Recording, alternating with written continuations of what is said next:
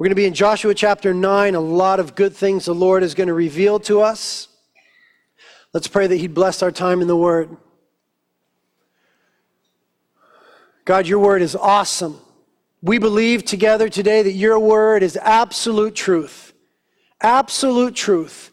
We believe that your Word is inerrant, that it is right and without error in all that it teaches and asserts. We believe that your word is living and active. And you alone, Jesus, have the words of life. Where else can we go? You have the words of life. And so we've come to you, the living word. We ask the Holy Spirit, you'd speak to us through the Holy Word today. That you would enable us to understand, that you give us discernment, insight, wisdom, and knowledge. And the Holy Spirit, as you anoint me to teach, and we ask that you would, as you anoint me to teach the Holy Spirit, you be making application in the hearts of your precious ones. You be revealing things in the hearts. You, you, you be pulling out that which needs to come forth. You be building in that which needs to be built in, Lord. You be fortifying what needs to be built up and tearing down what needs to go. You would just work in our hearts. And Lord, we just confess, confess that we're just weak, frail, fragile people. But you are a great and awesome God, and you are our God. And we want to be more like you. And so, Holy Spirit, come. Take us from glory to glory. Conform us to the image of Jesus Christ. We, we look in the mirror and we look at our lives and we say, wow, I want to be more like Jesus. And so, work in our hearts to be more like Jesus.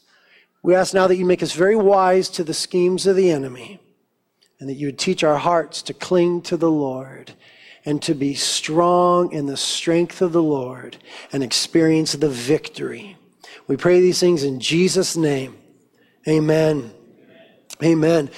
Well, it's been a few weeks since we've been in Joshua, as I mentioned. So, just a little brief recap. In Joshua chapter 7, you'll remember that sin entered into the camp.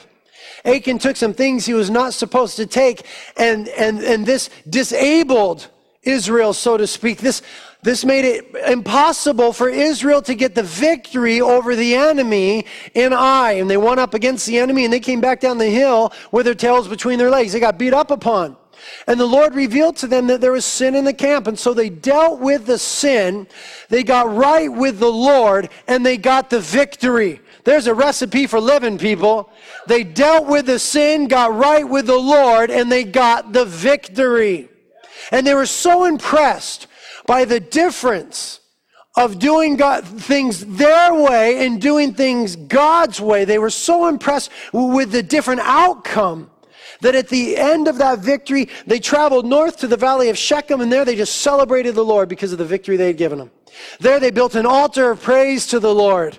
And there they whitewashed these giant stones and they, write, they wrote the Word of God on those giant stones. And they read the Word of God in the valley of Shechem with part of Israel on this side of the valley and part of Israel on that side of the valley. And as it was read, all of Israel, hundreds of thousands, would be saying, Amen, Amen, Amen. They were agreeing with, aligning themselves with the Word of God because they discovered this poignant truth that when they lived according to God's Word, they experienced victory. When they strayed from God's word, they experienced defeat. And having experienced the victory of the Lord by the power of God and obedience to God's word, they celebrated there in the valley of Shechem. Now they return to their headquarters in a place called Gilgal. And when they're camped out at Gilgal, they've got all the Canaanite nations before them, seven different nations. I want you to uh, see this map as we just get acquainted with where we are. So they're camped out right here at Gilgal. Here's the Dead Sea, here's the Sea of Galilee, here's the Jordan River. They're camped out at Gilgal, and you can see before them are the seven nations of Canaan the Hivites, the Girgashites, the Canaanites, the Amorites, the Jebusites, the Perizzites, and the Hittites. They're all in front of them. Now, the next place that Joshua would have gone to conquer would have been Gibeon, which is just over here, 20 miles to the west and just over this mountain range from where they're camped out at Gilgal. Remember, the strategy is that they would move this way through the land of Canaan, effectively cutting the land of Canaan in half, north and south. After the central campaign, we'll see the southern campaign and then the northern campaign in the settling of the land. But right now we find themselves there, we find them in Gilgal with the nations of Canaan before them. And what happens at the outset of chapter 9 is that six of these seven nations of Canaan conform a, or form a confederacy against Israel. We see that in the first two verses. Verse 1. Now it came about when all the kings who were beyond the Jordan, in the hill country and in the lowland and on the coast of the great sea toward Lebanon, the Hittite and the Amorite and the Canaanite and the Perizzite and the Hivite and the Jebusite heard of it, that they gathered themselves together with one accord to fight with Joshua and with Israel. So all these nations here that the Lord is giving the land into their hands. They've heard of the great victories, of the miraculous things that God has done on Israel's behalf. And so they unite themselves against Israel. Israel's always been outnumbered. They're outnumbered by their enemies right now as we speak. And these enemies can form this confederacy, and they're preparing for all out war against Israel. But then we find this little subset of the enemy. That's the inhabitants of the city of Gibeon. And they come up with a different plan. They don't necessarily join this confederation of nations and prepare themselves for war. They have an altogether different plan. We read about that starting in verse 3. It says, When the inhabitants of Gideon, or Gibeon, excuse me, heard that what Joshua had done to Jericho and to Ai, they acted craftily and set out envoys or messengers. Okay, so catch this. They're located just 20 miles from where Israel's camped out at Gilgal. They heard what Israel did to Jericho, the great victory in the walls coming down. They heard about the slaughter of Ai and how God delivered the enemy into their hands. And so now, having heard that Israel is coming into the land and that those great cities have fallen, they're terrified. And so they come up with a deceptive plan to circumvent their sure defeat. We read in verse 4 that they acted craftily and sent out messengers. Now, we're going to see in a minute just what their crafty little scheme was, but apparently, by way of context, they heard that Israel had been commanded by Moses in Deuteronomy chapter 7 not to make a covenant with any of the inhabitants of the land. They were to conquer the whole land, destroy the inhabitants. They weren't to make any treaties or covenants with the people of the land. Somehow, the Gibeonites knew this. And so the enemy, knowing that they were already defeated in effect, and that they would not be able to keep God's people from God's promises, the enemy devises a crafty and deceptive plan. Now, this is a perfect parallel to how the enemy works against the Christian. You see, if the enemy can't keep us from all that God has for us, he will certainly try to complicate things for us. If the enemy can't get us to hell, he will try to make us go through hell here on earth. He will try to complicate things and draw us away from the simplicity of following Jesus Christ. That's what the enemy is going to try to do right now for the Israelites. And so we're warned about that in the New Testament for our own lives. We read in 2 Corinthians 11 3, Paul writing says, But I'm afraid, lest as the serpent deceived Eve by his craftiness, your mind should be led astray from the simplicity and purity of devotion to Christ. You see, it's a wonderful thing that the Christian faith is meant to be very simple. That we're just to be simply and purely, meaning wholly devoted to Jesus Christ. But what the enemy wants to come along and do is complicate that. He, he wants to fetter up our hearts. He wants to encumber our lives with sin. He wants to complicate the situation. And he especially seeks to complicate things when he sees a Christian that is walking in victory. Hey, if you're not walking in victory, you're no threat to the enemy. He doesn't give you the time of day. He doesn't need to. You're doing all the work yourself. But if you're really walking in victory, if you're walking according to the Spirit and not carrying out the deeds of the flesh, if you're taking the land, so to speak, if you're getting the fullness, all that God has for you, then the enemy is concerned about you because now you're a threat to his kingdom. Huh. And so we have this quote from Merrill Unger in his book, What Demons Can Do to Saints. It says, Although the devil manifests his deception toward all mankind, He directs his most clever tricks and most wily deception against redeemed humanity, Christians. The more spiritual and victorious the believer, the more subtle and vehement are the satanic and demonic assaults against him. Did you catch that? The more spiritual and victorious the believer, the more subtle, sneaky, sneaky, and persistent are the satanic and demonic assaults against him. Now that's exactly what we see Joshua and the Israelites doing at the outset of chapter 9 is they are walking in victory.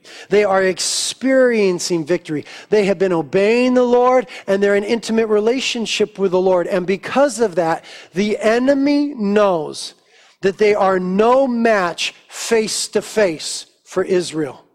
And so they devise a clever disguise to complicate life for God's people. Now we're going to read through what their little plan was, and I want you to take note of these because they parallel very closely the way that our enemy, Satan, tries to come against Christians.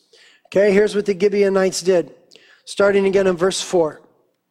They acted craftily and set out messengers and took worn out sacks on their donkeys and wineskins, worn out and torn and mended and worn out and patched sandals on their feet, and worn out clothes on themselves, and all the bread of their provision was dry and had become crumbled. And they went to Joshua to the camp at Gilgal and said to him and to the men of Israel, We've come from a very far country. Now therefore, make a covenant with us and the men of Israel said to the Hivites, uh, Perhaps you're living within our land. How then are we going to make a covenant with you? Because they knew, according to Deuteronomy chapter 7, they weren't supposed to make any covenants with the inhabitants of the land. Verse 8 But they said to Joshua, No, we are your servants. Then Joshua said to them, Who are you and where do you come from? And they said to him, Your servants have come from a very far country because of the fame of the Lord your God. For we've heard the report of him and all that he did in Egypt, and all that he did to the two kings of the Amorites who were beyond the Jordan, to Sihon the king of Heshbon, and to Og the king of Bashan, who was at Ashtaroth. So our elders and all the inhabitants of our country spoke to us, saying, Take provisions in your hand for your journey, and go to meet them, and say to them, we are your servants. Now then, make a covenant with us.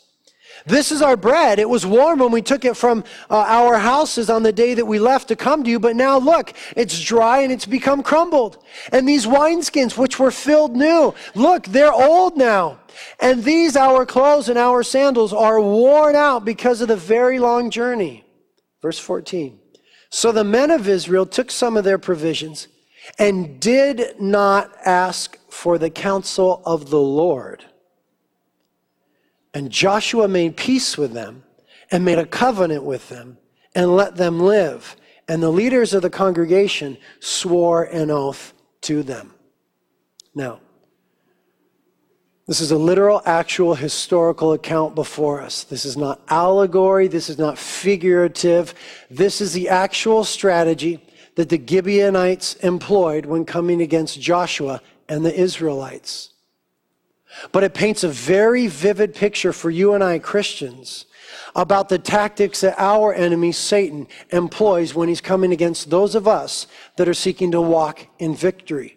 So let's see, let's outline the strategy here by Gibeon and see how it parallels with what the enemy would do to us. The first thing that they did is they came in disguise. Okay, you saw that in verses 4 and 5. They disguised themselves. They put on old clothes and made themselves old dirty and got old bread and old provisions. They disguised themselves. They made themselves appear, appear as something they were not.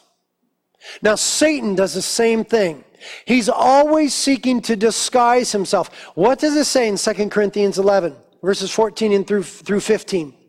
It says, even Satan disguises himself as an angel of light.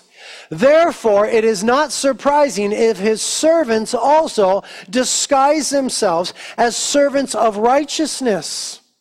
The enemy is deceptive. The enemy is sneaky. The enemy loves to disguise himself, to appear as something he is not.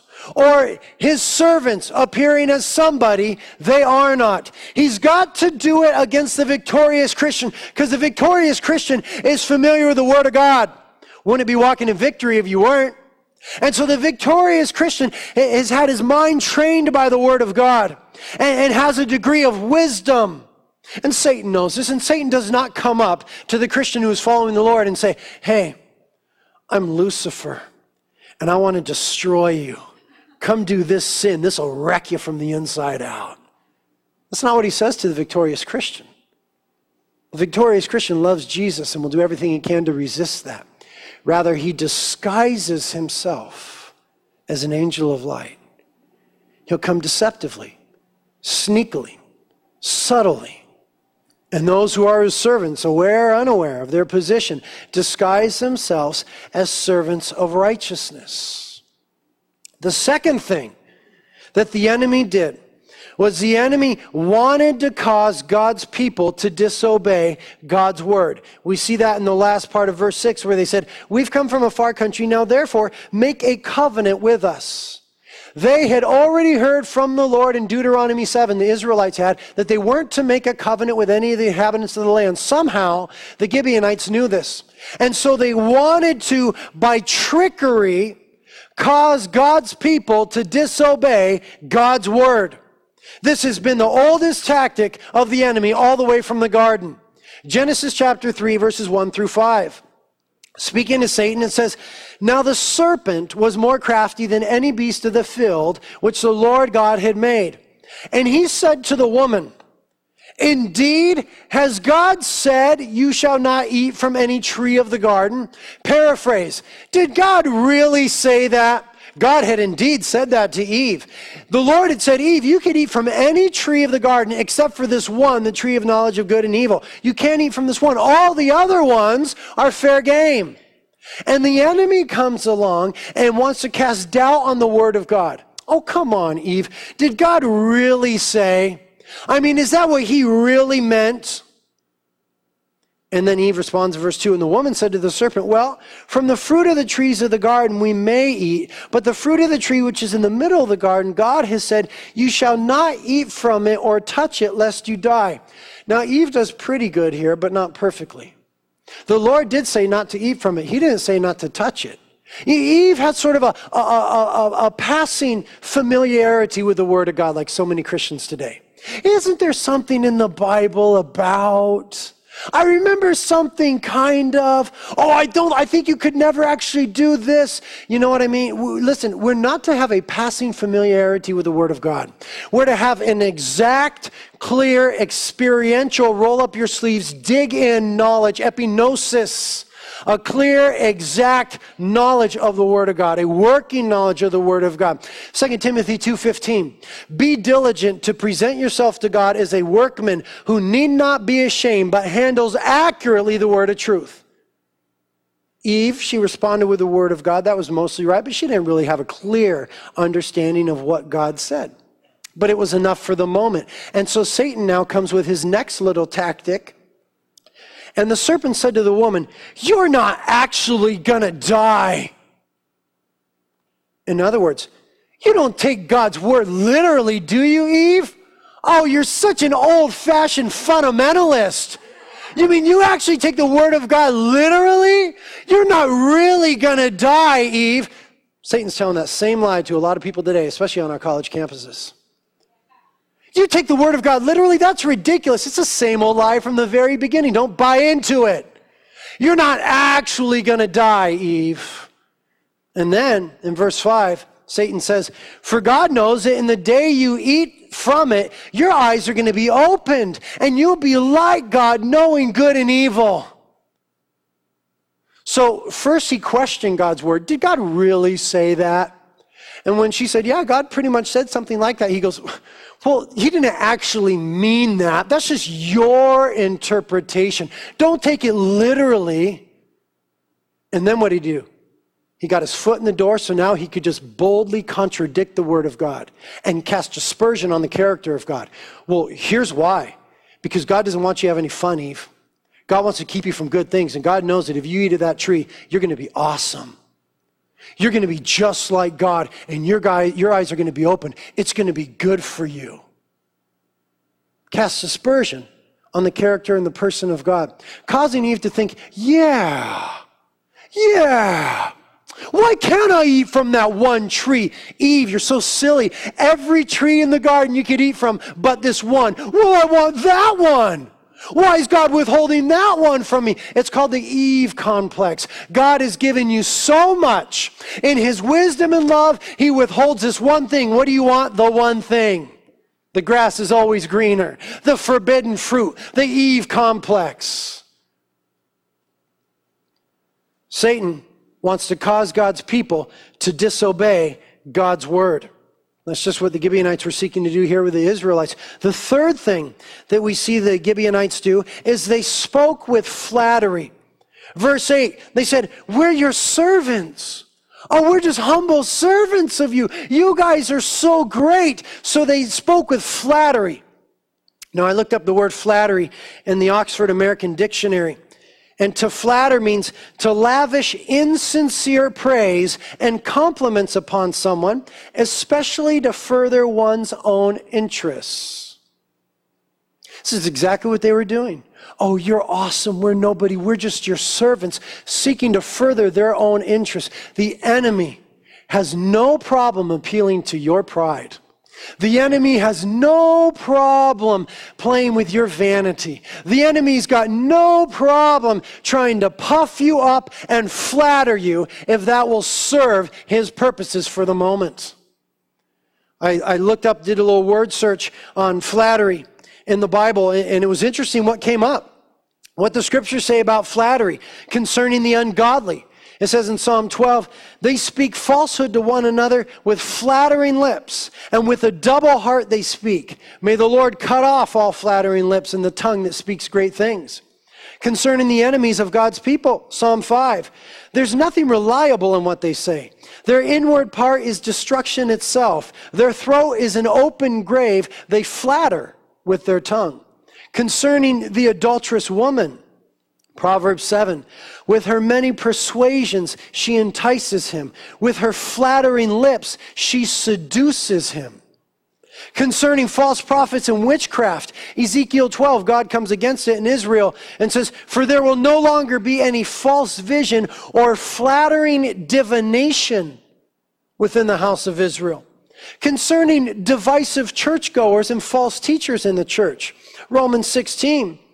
Now I urge you, brethren, keep your eye on those who cause dissensions and hindrances contrary to the teaching which you learned, and turn away from them. For such men are slaves, not of our Lord Christ, but of their own appetites. And by their smooth and flattering speech, they deceive the hearts of the unsuspecting. Concerning those who deny Jesus as master, Jude, verse 16. These are grumblers, finding fault, following after their own lusts. They speak arrogantly, flattering people for the sake of gaining an advantage. The Bible is very clear that the enemy of God's people and the people who are seeking to come against God's people and, complicate life for them at the inspiration of the enemy, Satan, they often employ the tactic of flattery, key tactic of the enemy. Now, God's true servants are never going to use flattery. If you just keep your finger here and flip over to Second Thessalonians real quick. Actually, First Thessalonians, excuse me. In First Thessalonians 2, Paul is speaking about his ministry and that of Silvanus and Timothy as true apostles of the Lord. And, and see how contrary it is to those verses we just looked at in 1 Thessalonians chapter 2. Starting in verse 5, Paul says about his ministry, we never came with flattering speech. That was not one of our tactics, as you know, nor with a pretext for greed. We didn't come asking you for money for ourselves. God is witness. Nor do we seek glory from men, either from you or from anybody else, even though as apostles of Christ, we might have asserted our authority. But we proved to be gentle among you, as a nursing mother tenderly cares for her own children. Having thus a fond affection for you, we were well pleased to impart to you not only the gospel of God, but also our own lives, because you had become very dear to us. For you recall, brethren, our labor and hardship, how working night and day so as not to be a burden to any of you, we proclaim to you the gospel of God. You are witnesses, and so is God, how devoutly and uprightly and blamelessly we behave toward you believers. Just as you know how we were exerting and encouraging and imploring each one of you as a father would his own children, in order that you may walk in a manner worthy of the God who calls you into his own kingdom and glory. That is a description. Those are the characteristics of, that is what the ministry looks like of the true ministers of God. They don't employ flattery. They're not in it for self gain. They're not in it to draw people unto themselves. They want to point people to Jesus. They want people to experience Jesus. And it is very important that we seek to discern between the true ministers of God and those who are disguising themselves as ministers of righteousness, as Satan comes as an angel of light.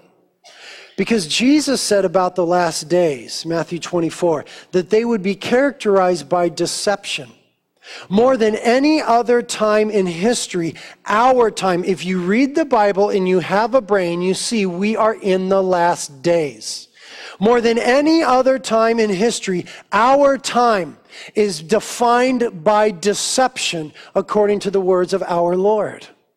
And so we have to seek to be very wise and to look and to watch and to discern between those who come in disguise, who would seek to cause us to disobey the word of God, who employ flattery as a tactic. Now, going back to Joshua 9, the next thing that the enemy did was they told lies. In verse 9, we are your servants who have come from a very far country. There was their lie. We are your servants was their flattery. We've come from a very far country was their lie. They lied to further their purpose, to complicate life for Israel. Jesus said this speaking of the devil in John 8 44. He was a murderer from the beginning and does not stand in truth because there is no truth in him. Whenever he speaks a lie, he speaks from his own nature, for he is a liar and the father of lies. One of the primary tactics of our enemy Satan is the same, t- same tactic employed by the Gibeonites, that of lying. In fact, he is the father of lies, and he has always been a liar. And what the church today has got to do is safeguard itself against lies. The Bible says in the New Testament that in the last days, people will turn away from the faith, paying attention to doctrines of demons. And so, Christian, you must safeguard yourself against deception and lies. And the best way to safeguard yourself is to have a working knowledge of the truth. If you immerse yourself in the truth, you're not going to fall for the lie. It's like the way that our government trains its agents to spot counterfeit bills.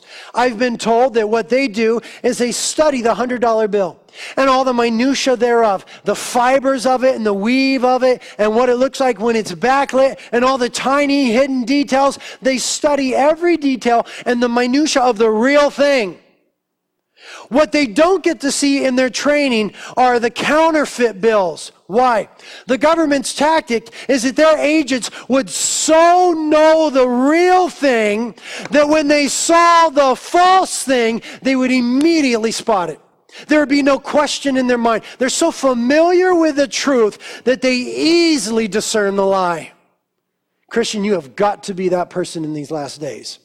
You have got to be so familiar with the Word of God, with the truth of God, that you can easily detect the lie. The best lie detector I know is hiding the Word of God in your heart.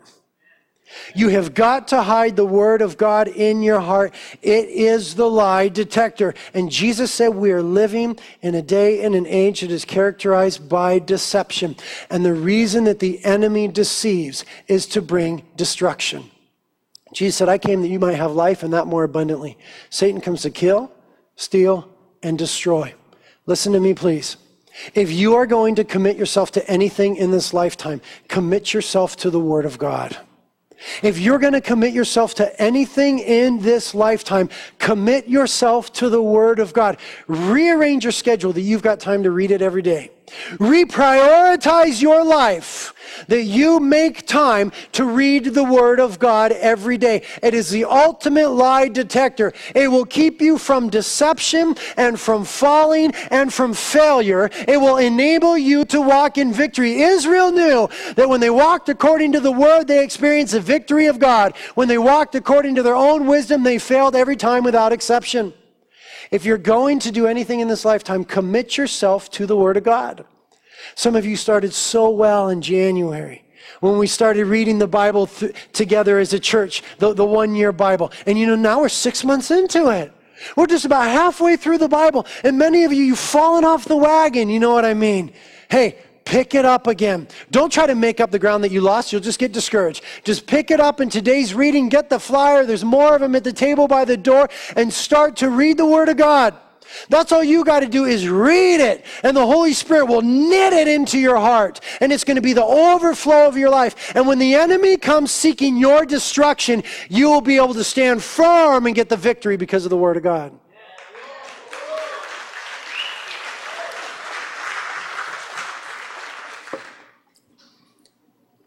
Now, what's very interesting is the enemy's next tactic.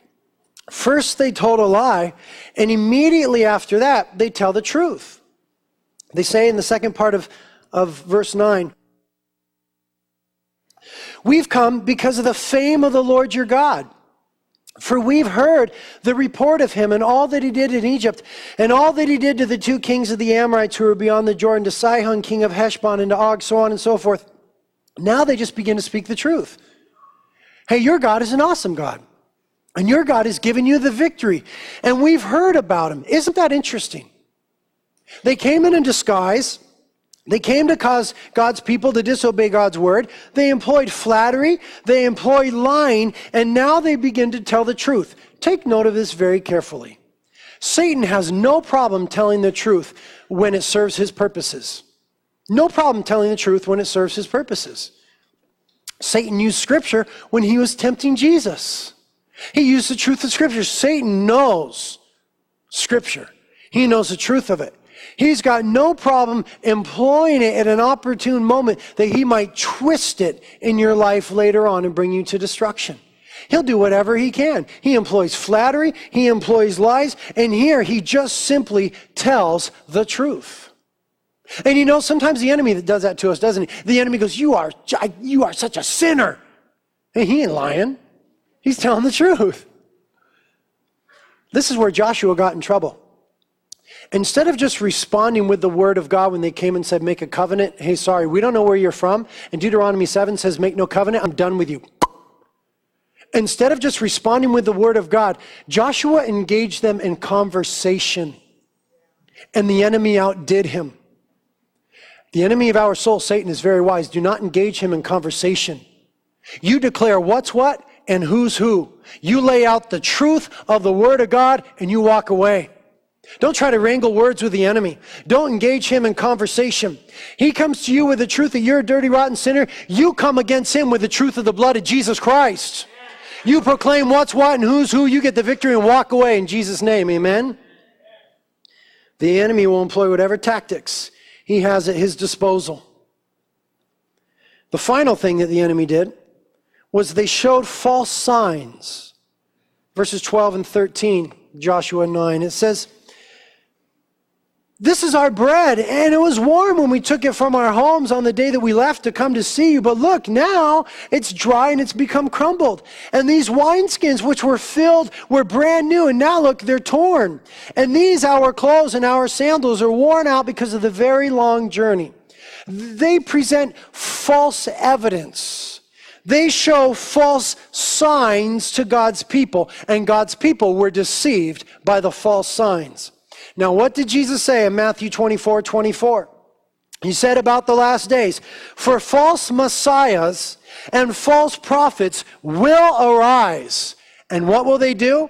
They will show great signs and wonders so as to mislead, if possible, even the elect.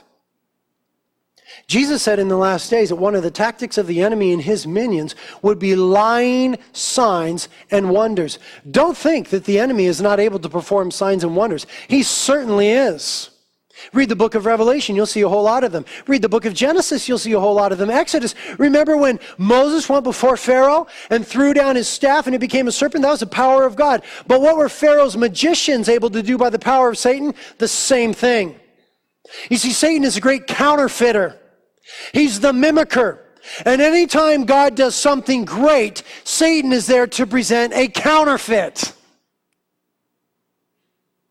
And in the last days, Satan will be displaying lying signs and wonders. Concerning the Antichrist in 2 Thessalonians 2 9, it says, the one whose coming is in accord with the activity of Satan, with all power and signs and false wonders, and with all deception. There's a lot of people today who are claiming a lot of signs and wonders and powerful stuff and this and that. Listen. Our God is able to do signs and wonders. And the Bible says not that God's people will follow after signs and wonders, but rather God's people, loving God in spirit and in truth, will have signs and wonders follow them. There's a lot of people today displaying signs and wonders and claiming to be uh, the true ministers of God. But here's what you need to do because it's deceptive. Okay, it's not real clear cut. It's tricky. The enemy is very deceptive in these last days. So what you've got to do then is examine those things in light of the Word of God. Period. Examine those things in the light of Word of God. If it matches up with the Word of God, cool. If it doesn't, not cool. Test the spirits, John the Apostle said. Not every spirit is from God, and the enemy is deceptive. It won't always be easy to tell. And the better you know the Word of God, the less susceptible you are to deception. If you don't know the Word of God, you are a buffoon. You will fall to it every time. You've got to know the Word of God. And when you see claims, when you see signs, compare it to the Word of God. People will say, well, I know it's not in the Word of God. It's, it's just a little bit beyond the Word of God. It's just, you know, God's doing a new thing. Yes, it's not in the Word. Okay, hey, listen, you know what? I'm stopping at the Word. I'm sorry. I want to see signs and wonders, for sure. I want to see God do everything that He wants to do. But isn't there enough in the book without us looking for more? I mean, didn't He raise people from the dead?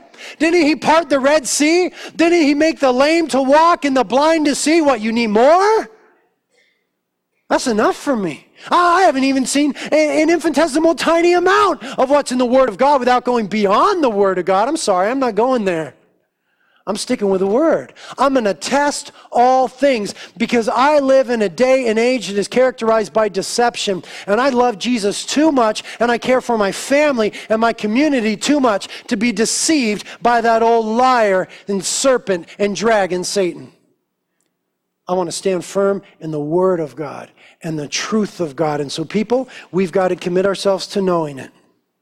Isn't it amazing how closely the tactics of the Gibeonites against Israel parallel the tactics that Satan uses against Christians?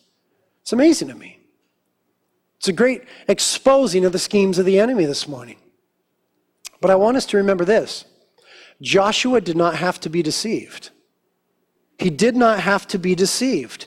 The only reason that they were deceived is given to us in verse 14.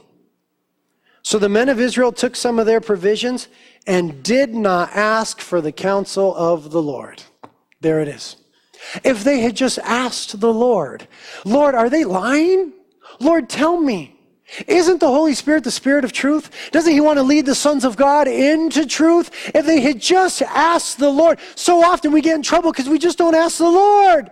Lord, is this the right way to go? Is this the right guy for me? The right girl for me? Is this the right investment? Is this the right whatever it is? They just didn't ask the Lord, and so they fell to deception. Where it says there that they did not ask the counsel of the Lord, that word counsel in the original Hebrew is literally mouth. Here's the mouth of the Lord right here, the Word of God. They did not consult the Word of God. If they had just sought wisdom from the Word, they never would have fallen to deception and they would have maintained that simplicity of devotion to Christ and not been led astray. We have the Word of God. Beyond that, we have a counselor. Remember the Holy Spirit. Jesus said, If I go, I will send the helper, the counselor, the comforter. We have the third person of the Trinity. He is in us, He's come upon us, and He comes alongside of us to counsel us in the moment of need. We have the Word of God, the mouth of God, and the Spirit of God, the counselor of God. There's no reason that we should fall to deception. There's no reason that we should fall to the schemes of the enemy. We have every tool necessary to stand firm and experience the victory. We need to seek the person of the Holy Spirit. The Holy Spirit is the spirit of truth, but the devil is the spirit of error and the father of lies. The Holy Spirit is a life giving spirit, but the devil was a murderer from the beginning.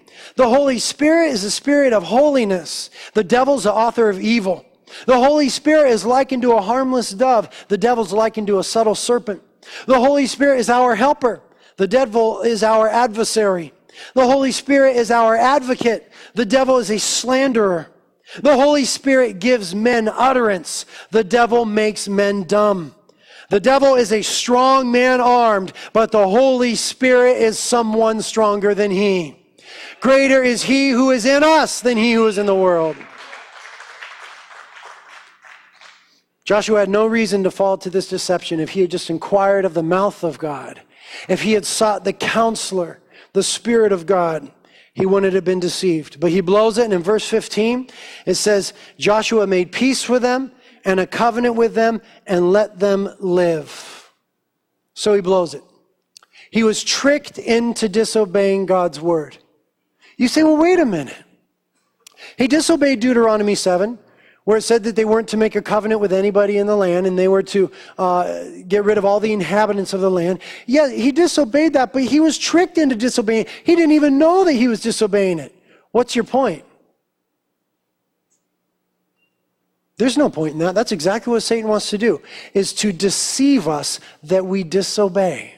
For the Christian walking in victory, he doesn't come along and say, Hey, you want to disobey God's word and get in a whole mess? He doesn't say that to the Christian walking in victory because that Christian says, Well, no, I love Jesus and I want to obey him. He comes with deception. The end result is the same. It doesn't matter if you knew you were disobeying or not. The end result is the same. He tricked God's people into disobeying God's word. Joshua blows it, but what he does next is very, very important. Look, what Joshua does next is redeeming in quality. What he does next is the right thing. And when God's people do the right thing, it invites God's redemptive work into the situation. You got a messy situation, start to do the right thing. It invites God into the situation. Look what he does, starting in verse 16. And it came about at the end of three days after they had made a covenant with them that they heard that they were neighbors and that they were living within their land. Oy vey, we blew it. We got tricked, Joshua says. Verse 17. Then the sons of Israel set out and came to their cities on the third day. They're going to confront them. Now their cities were Gibeon and that place and that place and that place. Verse 18. And the sons of Israel did not strike them because the leaders of the congregation, look, had sworn to them by the Lord, the God of Israel. And the whole congregation grumbled against the leaders. But all the leaders said to the whole congregation, We've sworn to them by the Lord, the God of Israel. And so now we cannot touch them. This we will do to them, even we will let them live, lest wrath be upon us for the oath which we swore to them. So, what Joshua chooses to do, follow this, what Joshua chooses to do is to keep his oath that he made to them. Even though it was made in a context of deception, even though that was a mistake, he chooses to keep his oath. Why? Well, it was believed at the time that oaths that were made by individuals were binding upon those individuals. And if they were to break that oath, it would mean divine retribution. And culturally speaking, if an oath was not kept, and they invoke deity's name, uh, uh, they use a deity's name to, to invoke that oath, and they broke that oath, it was saying that that deity's name was worthless and powerless. They made that oath in the name of the Lord God of Israel. Culturally speaking, if they were to break that oath, it was effectively saying, well, our God and his name are of no big deal, of no power and no meaning. All that Joshua knew to do, according to everything that he knew, all that he knew that said was right, was to keep his oath to these people. And apparently that was the right thing. Apparently God did honor the oath that they made in the name of the Lord. Because later on in the book of 2 Samuel, Saul, King Saul, kills a bunch of the Gibeonites. And because of that, God brings famine on the land. And in 2 Samuel 21, verse 1, David says, Why is there famine on our land right now? And God says, Because Saul killed the Gibeonites, and my boy Joshua made a promise to them, and Saul just broke that oath, and there is divine retribution. Wow. Joshua did what he knew to be the right thing at that moment, and God honored it. Now, obviously, that same thing, might, that same exact instance might not apply to every situation in our lives, but I, I think this old truth is true. Two wrongs do not make a right. Two wrongs do not make a right. Too often, people have compounded their errors by reflexively making decisions which took them to even lower depths. You know, they, they, they did the wrong thing and they made a mess, and oh gosh, how do I clean this mess up? Well, I'll just sweep this under the rug here, and I'll just fudge the numbers there, and I'll just hide this back here, and look, it's clean. And it just makes a bigger mess. Joshua knew that the best thing that he could do on the heels of failure was to do the right thing. When we do that, it invites God into the situation. And when God comes in, God works redemption. If you continue to do the wrong thing and try to manipulate it in your own wisdom, it just allows the enemy to work in it. He invited God in, and God redeems the whole thing beautifully. And we end with the last few verses, verse 21. Look at this redemption. And the leaders of Israel said, said to them, Let them live. So they became hewers of wood and drawers of water for the whole congregation, just as the leader spoke to them. Then Joshua called for them and spoke to them, saying, Why did you deceive us, saying you were from a very far country, when you were living within our land?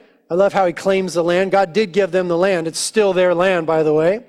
Now therefore you are cursed, and you shall never cease being slaves, both hewers of wood and drawers of water for the house of God. So they answered Joshua and said, Because it was certainly told your servants that the Lord your God had commanded his servant Moses to give you all the land and to destroy all the inhabitants of the land before you, therefore we feared greatly for our lives because of you. And that's why we've done this thing.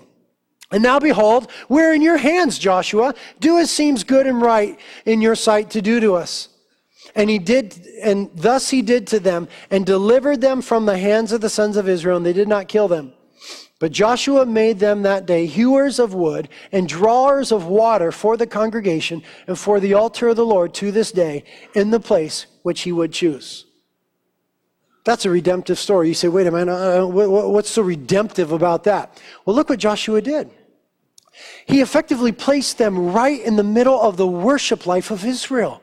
He made them the people that were responsible for chopping and bringing the wood for the altar of burnt sacrifice and for drawing and bringing the water that was used in the worship life of Israel. He places them right in the middle of the worship life, the religious life of Israel.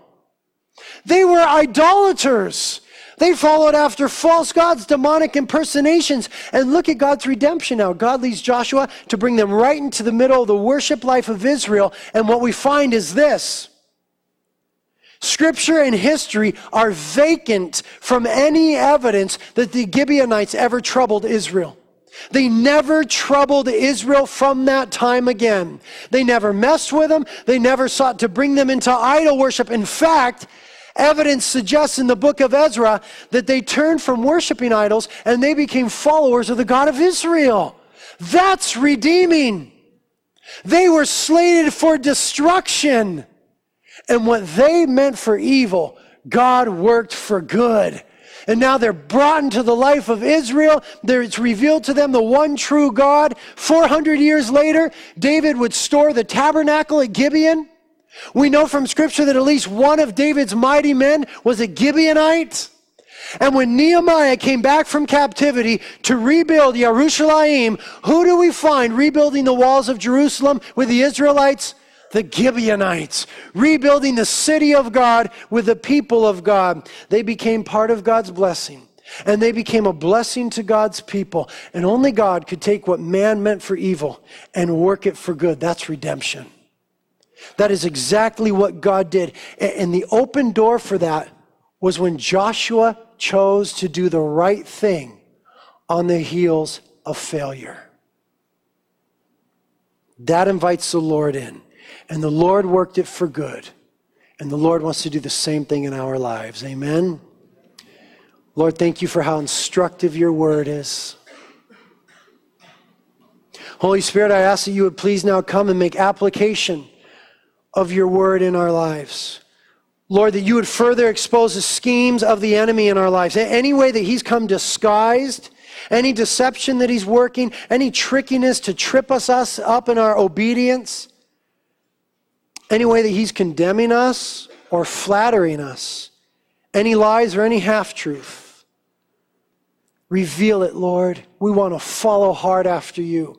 We want to cling to you with everything that is within us. And Lord, we want you to be redemptive in our messes. We want you to come in and take our ashes and give us beauty. We want you to take our mantle of fainting and give us a mantle of praise. We want to bring to you our broken things and watch you fix them and make them beautiful. And so we invite you in, Holy Spirit. Please instruct us in the right thing to do for our lives today. Just where we are at right now, what is our next step for us as individuals and as a church? Holy Spirit, lead us. Speak to us. Open our ears to hear the voice of the living God. We want to obey. We want to follow. We want to stand firm in your truth. If you guys need help today, the, Holy, Spirit is here. Call upon Him. And the prayer team is here. Let's do some business with God.